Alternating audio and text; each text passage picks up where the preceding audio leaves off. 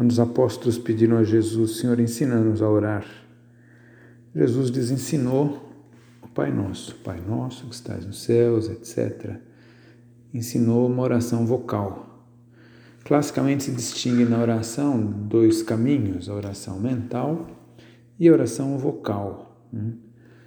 Mas é, a oração vocal não é uma espécie de oração assim de segunda, como se a oração mental fosse a principal e a outra. Né? Tanto é que quando os apóstolos perguntaram, Jesus Cristo ensinou uma oração vocal. Ora, é a oração da pessoa inteira, né? alma e corpo. Nós somos assim e assim nos expressamos a Deus também com a nossa voz. Né?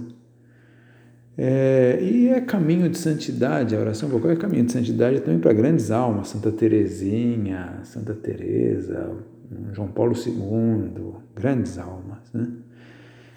É verdade que a oração vocal pede atenção, assim, né? É, o objetivo da oração vocal é que leve à união com Deus, elevação da alma a Deus, né? Ou seja, que a oração vocal ela é meio, não fim. Não interessa, ah, eu rezei, acabou, já está rezado. Não, interessa que esse meio seja útil para alcançar Deus. Né? E nesse sentido, um, grande obstáculo é a nossa imaginação. A imaginação realmente é um pouquinho maluca, né? E às vezes traz distrações e vai ser um combate, de certa forma, da vida inteira, né? Então, a gente está fazendo as distrações para aproveitar bem as orações vocais. Se conta aquela história da vida de São Bernardo, que ele estava no seu cavalo indo pelo campo, um camponês o parou lá para conversar e começou a dizer para São Bernardo que ele nunca se distraía, nunca, em nenhuma oração. São Bernardo falou: tá bom, então foi o seguinte: reza um Pai Nosso, e se você não se distrair, eu te dou o cavalo que eu estou sentado aqui. O camponês ficou feliz, né? começou a rezar o Pai Nosso e no meio perguntou: com a cela e com arreio também? Né? E aí São Bernardo falou: nem cavalo, nem cela, nem arreio, porque você já se distraiu, né? É muito difícil, né? realmente, né? E tem a peculiaridade de que na oração vocal a gente não sabe a eficácia da oração, né?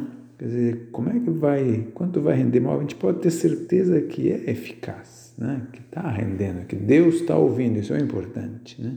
E tem a vantagem da agilidade. Uma oração pode ser rezada em qualquer lugar, em qualquer circunstância, no ônibus, no metrô, passeando o cachorro, andando de bicicleta, qualquer circunstância.